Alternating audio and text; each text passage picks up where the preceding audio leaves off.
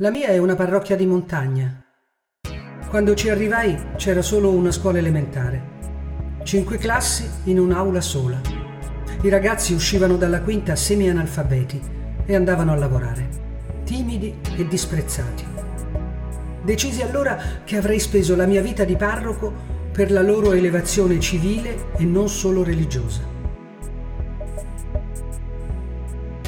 Così la più gran parte del mio ministero consiste in una scuola. I ragazzi vivono praticamente con me. Riceviamo le visite insieme. Leggiamo insieme i libri, il giornale, la posta. Scriviamo insieme. Su una parete della nostra scuola c'è scritto grande I care. È il motto intraducibile dei giovani americani migliori. Me ne importa, mi sta a cuore è il contrario esatto del motto fascista me ne frego. Non esiste in parrocchia nessuna attività ricreativa.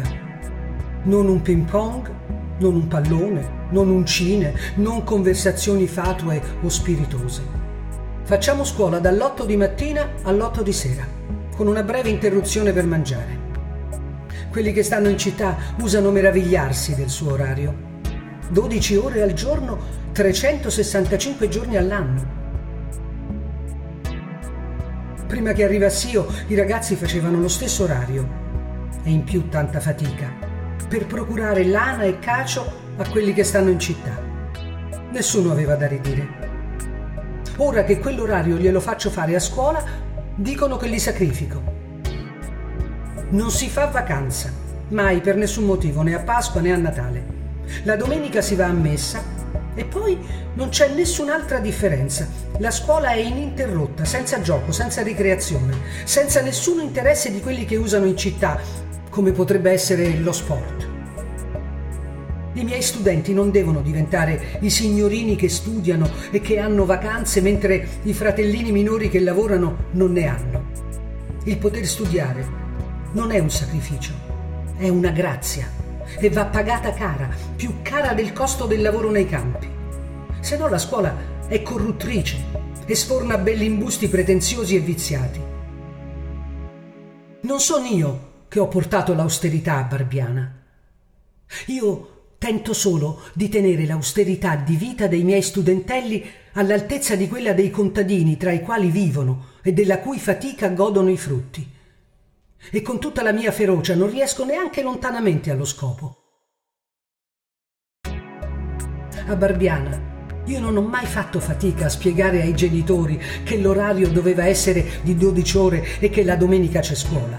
È così logico, è una fortuna che hanno. Gente che d'estate si leva prima del sole e va a letto tardi la sera, che considera il lavoro un dovere dei ragazzi, per cui a tre anni badano i tacchini, a quattro anni badano i maiali, a cinque badano le pecore. In questa condizione è la maggioranza dell'umanità. Tutta l'Asia, tutta l'Africa, tutta l'America centrale e meridionale, tutto il mezzogiorno d'Italia, tutte le montagne del mondo.